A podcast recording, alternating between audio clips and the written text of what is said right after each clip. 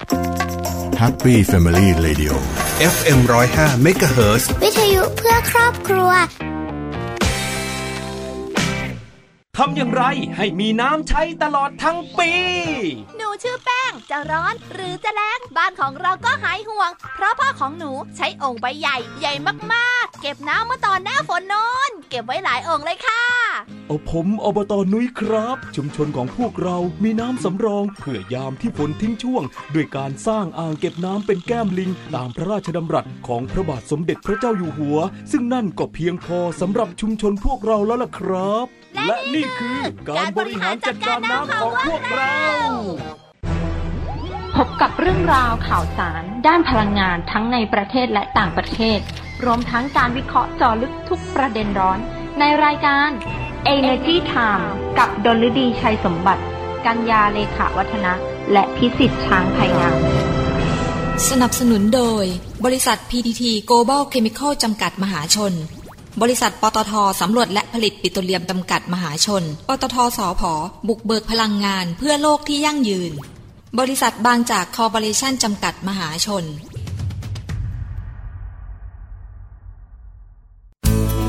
เปลี่ยนโลก เปลี่ยนไลฟ์สไตล์ด้วยการเปลี่ยนมาใช้พลาสติกชีวภาพ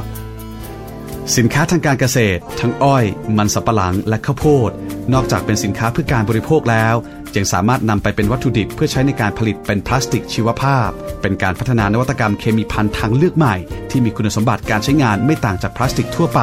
เพื่อตอบโจทย์การรักษาสิ่งแวดล้อมด้วยคุณสมบัติที่พิเศษของพลาสติกชีวภาพ เมื่อสลายตัวแล้ว ยังกลายเป็นสารปรับปรุงดินที่ประกอบไปด้วย ชีวมวล น้ำ และก๊าซคาร์บอนไดออกไซด์ที่จำเป็นต่อการเจริญเติบโตของพืช PTT Global Chemical หรือ GC มุ่งพัฒนาผลิตภัณฑ์ที่เป็นมิตรกับสิ่งแวดล้อม โดยการพัฒนาพลาสติกชีวภาพที่สลายตัวได้ด้วยเครื่องหมาย GC Compostable ฉลากเพื่อสิ่งแวดล้อมที่ดีสำหรับโลกของเรา มั่นใจกว่าเลือกพลาสติกชีวภาพ สลายตัวได้ตามธรรมชาติที่มีฉลาก GC Compostable GC Chemistry for Better Living Energy Time ข่าวพลังงานมิติใหม่ ใกล้ตัวเรา สวัสดีค่ะ ขอต้อนรับผู้ฟังเข้าสู่รายการ Energy Time ค่ะ ประจำวันพุธที่ 3 มีนาคม 2564 อยู่กับดิฉันดลดีชัยสมบัตินะคะ ก็วันนี้เป็นเรื่องของการวิเคราะห์เจาะลึกนะคะ เกี่ยวกับเรื่องของพลังงาน แล้วก็พอดีวันนี้เนี่ยก็มีตัวเลขภาพรวม ของการใช้น้ำมันที่ส่งมาจากกรมธุรกิจพลังงานพอดีเลย เป็นเรื่องของภาพรวมการใช้น้ำมันเชื้อเพลิงเฉลี่ยนะคะในเดือนมกราคมปี 2564 เมื่อเทียบกับปี 2563 นะคะก่อนหน้านี้เราพูดคุยกันสรุปภาพรวมทั้งปีในปี 2563 ไปแล้ว ก็พบว่า ความต้องการใช้น้ำมันเชื้อเพลิงเนี่ยมันก็ลดลงนะคะ ก็ตามภาวะเศรษฐกิจที่มันชะลอตัวลง จากผลกระทบจากการแพร่ระบาดของเชื้อไวรัสโควิด -19 นะคะทำให้ความต้องการใช้น้ำมันภายในประเทศเนี่ยก็มันลดลง แล้วในช่วงปลายปีเองเนี่ยตอนที่รายงานตัวเลขประจำเดือนของปีที่แล้วนะคะ ยังมีการพูดคุยกันอยู่เลยว่า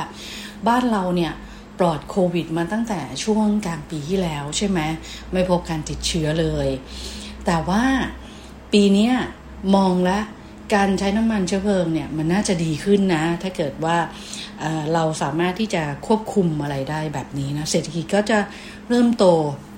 แล้วช่วงปลายปีนะ ตอนนั้นเนี่ยคนไทยเนี่ยหลาย ๆ ท่านเลย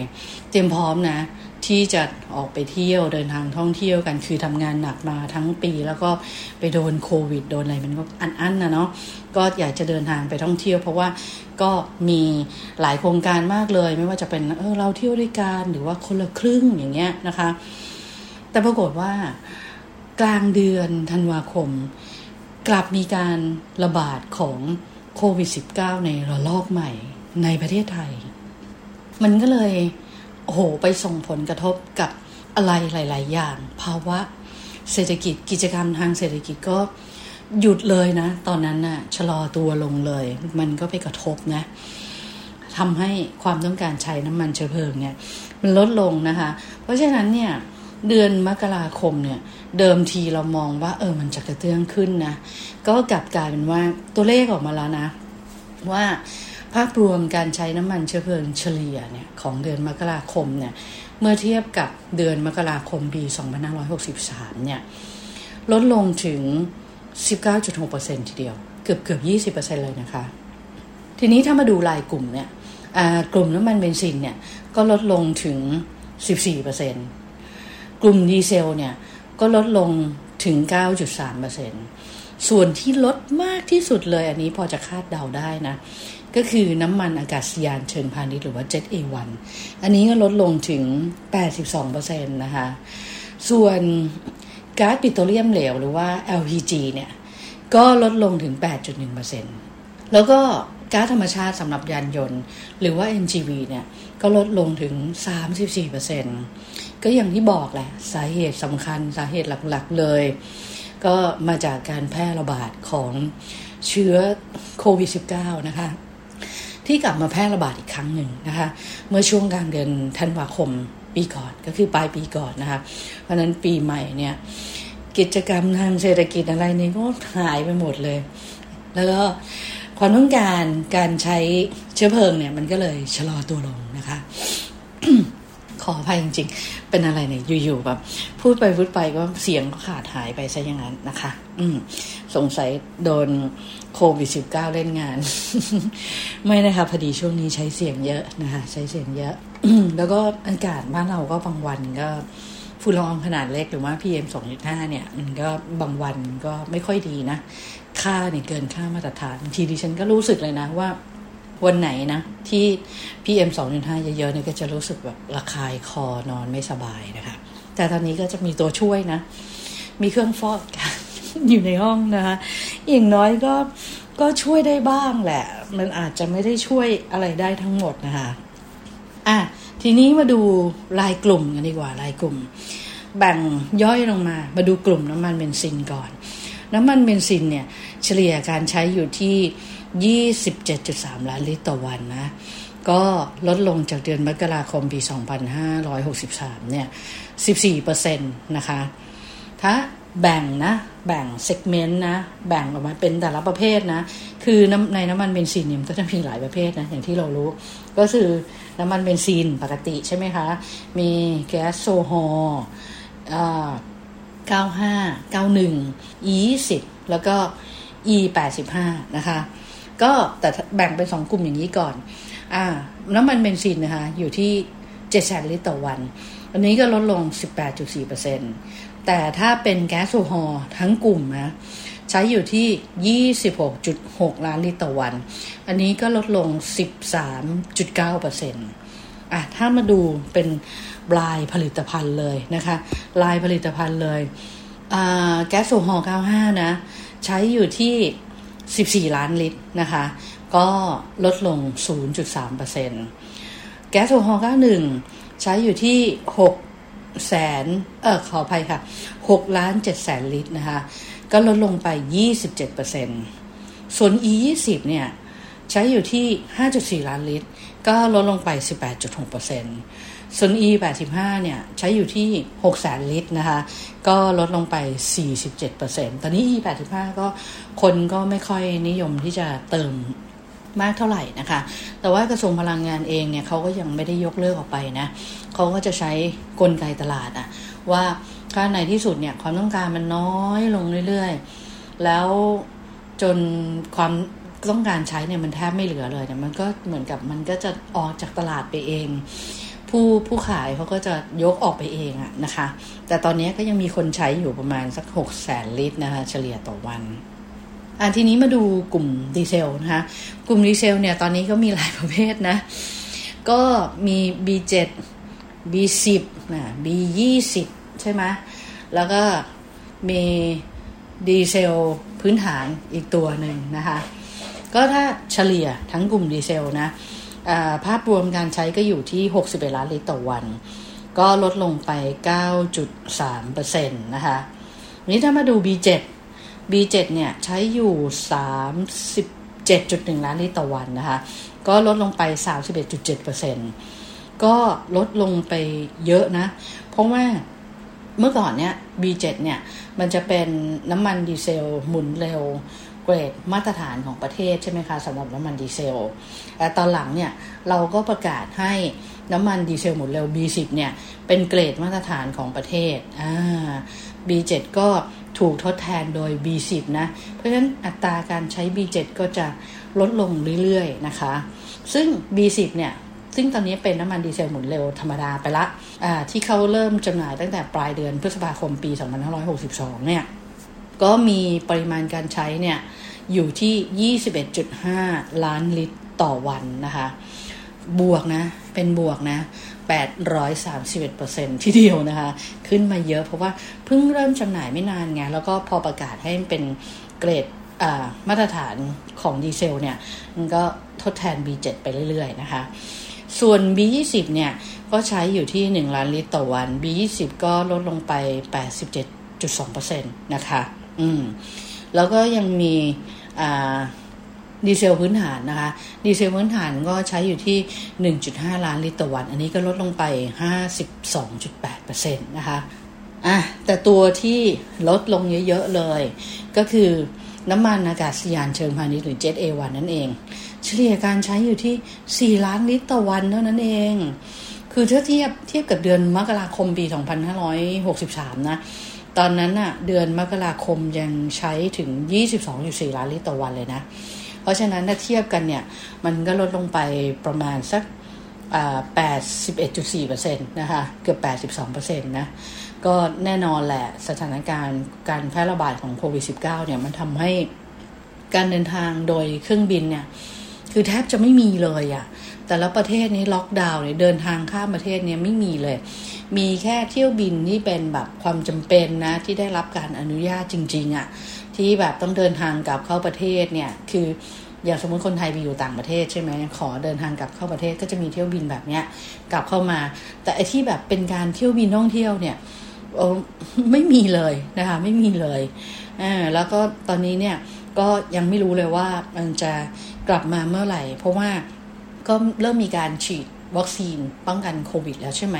แต่ว่าวัคซีนเนี้ยต้องบอกก่อนนะว่ายังไม่ได้ให้ผลร้อยเปอร์เซ็นต์นะ มันก็ต้องดูมันคือขั้นทดลองใช้ไง บ้านเราก็เริ่มฉีดไปละนะคะ น้ำหนึ่งไปละ ก็ต้องดูผลนะคะ แต่จริงๆแล้วเนะ่ยการแก้ปัญหาเรื่องโควิด -19 เนี่ย ดีที่สุดเลยก็คืออย่างที่เราบอกกันนั่นแหละ กินร้อนช้อนไข่ช้อนมันนะคะล้างมือให้สะอาด แล้วก็ไม่ไปในที่ชุมชนนะคะ ป้องกันตัวเองใส่หน้ากากอนามัยสำคัญ พกเจลแอลกอฮอล์เจลทำความสะอาดอะไรนะแล้วก็ เดี๋ยวรอดูวัคซีนนะ ว่าจะได้ผลเป็นยังไงบ้างก็ภาวนากันนะคาดหวังกันนะว่า ขอให้วัคซีนเนี้ยมันป้องกันได้จริง ๆนะคะ ซึ่งถ้าเกิดว่าผลมันดีเนี่ยเดี๋ยวก็จะเริ่มมีกิจกรรมทางเศรษฐกิจมากขึ้นและหลาย ๆ ประเทศก็น่าจะเริ่มมีการผ่อนคลาย แล้วก็เศรษฐกิจก็น่าจะกลับมาดีละล่ะค่ะนะคะแต่ว่าก็ยังไม่รู้ว่าจะเดือนไหนปีไหนยังไงนะคะ ต้องดูไปเรื่อย ๆ นะคะ ส่วนในเรื่องของการใช้ก๊าซปิโตรเลียมหรือว่า LPG เนี่ยก็เฉลี่ยอยู่ที่ 15.4 ล้านกิโลกรัมต่อวัน ก็ลดลงจากช่วงเดียวกันของปีก่อนเนี่ย 8.1%ทีเดียว ซึ่งใน LPG เนี่ยมันก็จะแบ่งเป็นภาคขนส่ง ภาคปิโตรเคมี ภาคครัวเรือน แล้วก็ภาคอุตสาหกรรมใช่ไหมคะ ซึ่งภาคที่ปริมาณการใช้ลดลงมากที่สุดเลยก็คือภาคขนส่ง มีปริมาณการใช้อยู่ที่ 1.6 ล้านกิโลกรัมต่อวัน อันนี้ลดลงไปถึง 36.6%รองลงมาก็จะเป็นภาคปิโตรเคมี ใช้อยู่ที่ 6.2 ล้านกิโลกรัมต่อวัน ก็ลดลงไป 4.5%ถัดมาก็จะเป็นภาคครัวเรือนนะคะ การใช้อยู่ที่ 5.7 ล้านกิโลกรัมต่อวัน อันนี้ก็ลดลงไป 3.1%ขณะที่ภาคอุตสาหกรรมเนี่ยก็ใช้อยู่ที่ 1.8 ล้านกิโลกรัมต่อวัน เป็นภาคเดียวนะคะ ที่ความต้องการใช้เพิ่มขึ้น เพิ่มขึ้นมา 3.4%นะคะ อืม แสดงว่าอุตสาหกรรมเนี่ยมีการกระเตื้องขึ้นเล็กน้อยนะ อืม ทีนี้มาดู ในเรื่องของการใช้ก๊าซธรรมชาติสำหรับยานยนต์หรือว่า NGV ก็เฉลี่ยอยู่ที่ 3.3 ล้านกิโลกรัมต่อวัน ก็ลดลงจากช่วงเดียวกันของปีก่อนเนี่ย 33.4%นะคะ ก็แน่นอนแหละคือตัว NGV เนี่ย ก่อนที่จะมีโควิด -19 ระบาดเนี่ยคคือความต้องการใช้เนี่ย มันก็ลดลงเรื่อยๆ ถูกทดแทนโดยน้ำมันทั่วๆไปนี่แหละ เพราะว่า ตอนที่รัฐบาลประกาศใช้ NGV ตอนนั้นราคาน้ำมันสูงมากก็เลยมาเป็นทางเลือก ให้ผู้ใช้รถนะคะ ไม่ว่าจะเป็นรถยนต์ส่วนบุคคล รถขนส่งสาธารณะอย่างเช่นแท็กซี่หรืออะไรเงี้ยรถบรรทุกขนาดใหญ่อย่างเงี้ยรถเมย์นะคะมาใช้เชื้อเพลิงตัวนี้ เพื่อที่จะลดค่าใช้จ่ายเรื่องของต้นทุนน้ำมันเชื้อเพลิงใช่ไหมคะแต่ช่วงหลังๆเนี่ยราคาน้ำมันไม่ได้สูงมาก ก็เลยทำให้คนเนี่ยไม่ค่อยนิยมเติม NGV ละการใช้ก็ลดลงไปเรื่อยๆ แล้วพอโควิด -19 เข้ามาปุ๊บเนี่ยมันก็มาบวกกับเป็นปัจจัยที่เข้ามาบวกนะ ก็เลยทำให้เนี่ยการใช้ก็ลดลงสถานีบริการแล้วก็รถที่ใช้ NGV เนี่ยก็ลดลงมันก็ลดลงไปเรื่อยๆนะตอนนี้ก็เหลือน้อยเต็มทีแล้วนะคะ ก็ NGV เนี่ยก็อาจจะเป็นอีกอีกหนึ่งประเภทนะ ที่ต่อไปนี้ก็อาจจะออกไปจากระบบก็ได้ ก็ต้องดูนะคะ แต่ว่าตอนนี้เนี่ยยังไม่ได้มีการยกออกไปอย่างเป็นทางการ ต้องดูก่อนว่า เพราะว่าจริง ๆ คือราคาน้ำมันมันก็ผันผวนนะนะ เราก็ไม่รู้ว่าเมื่อไหร่มันจะกลับมาสูงเมื่อไหร่มันจะต่ำมากๆอะไรอย่างเงี้ยนะคะ ก็เลยต้องต้องจับตาดูกันต่อไปนะคะอะ นั่นนั่นคือภาพรวมของของการใช้น้ำมันประเภทต่างๆทีนี้มาดูเรื่องของการนำเข้าส่งออกน้ำมันเชื้อเพลิงกันบ้างนะคะ ก็เดือนมกราคมปี 2564 เนี่ย มีการนำเข้าน้ำมันเชื้อเพลิงเนี่ยเฉลี่ยต่อวันนะอยู่ที่ 924,359 บาร์เรลนะคะ ก็ลดลงนะ 9.6%นะคะ ถ้าแบ่งเป็นการนำเข้าน้ำมันดิบเนี่ยก็อยู่ที่ 93,187 บาร์เรลต่อวันนะคะ อันนี้ก็ลดลงไป 7.7%อ่ามูลค่านำเข้าก็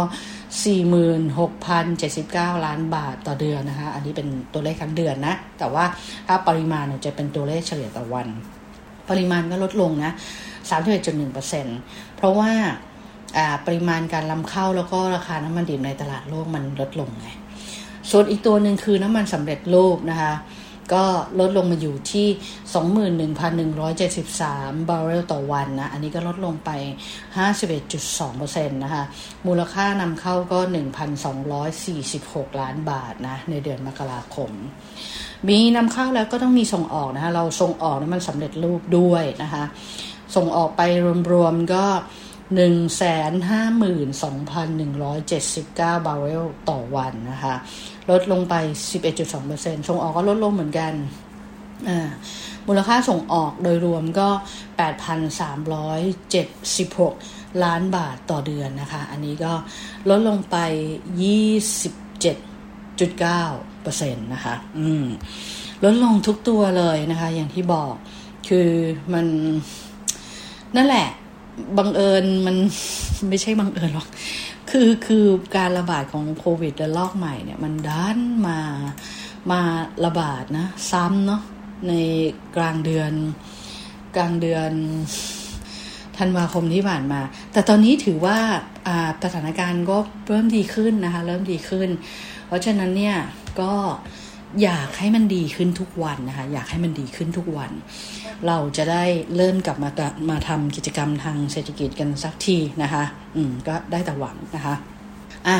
ก่อนจากกันไปก็มีเรื่องราวดีๆมาฝากนะคะ เพราะว่าทางกลุ่มบตทเนี่ยเขาได้มีการมอบชุด อุปกรณ์ตรวจวัดอุณหภูมิควบคุมห่วงโซ่ความเย็น เพื่อคุณภาพการจัดเก็บวัคซีนโควิด -19 นะคะ โดยเมื่อวันที่ 2 มีนาคมที่ผ่านมาคือเมื่อวานนี้ คุณอนุทินชาญวีรกูล รองนายกรัฐมนตรี และรัฐมนตรีว่าการกระทรวงสาธารณสุขนะคะ ท่านแรกไงที่ฉีดวัคซีนป้องกันโควิดของประเทศไทย แล้วก็คุณสาธิต ปิตุเตชะ รัฐมนตรีช่วยว่าการกระทรวงสาธารณสุข นี่ก็อีกท่านหนึ่งที่ฉีดวัคซีนป้องกันโควิดไปนะคะ ทั้งสองท่านนี้ก็ได้มารับมอบชุดอุปกรณ์ พร้อมระบบ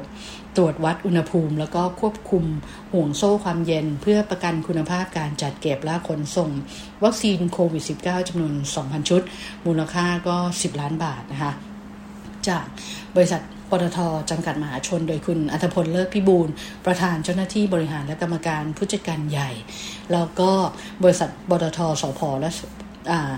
บริษัทปตทสำรวจและผลิตปิโตรเลียมจำกัดมหาชน หรือว่าปตทสอพอ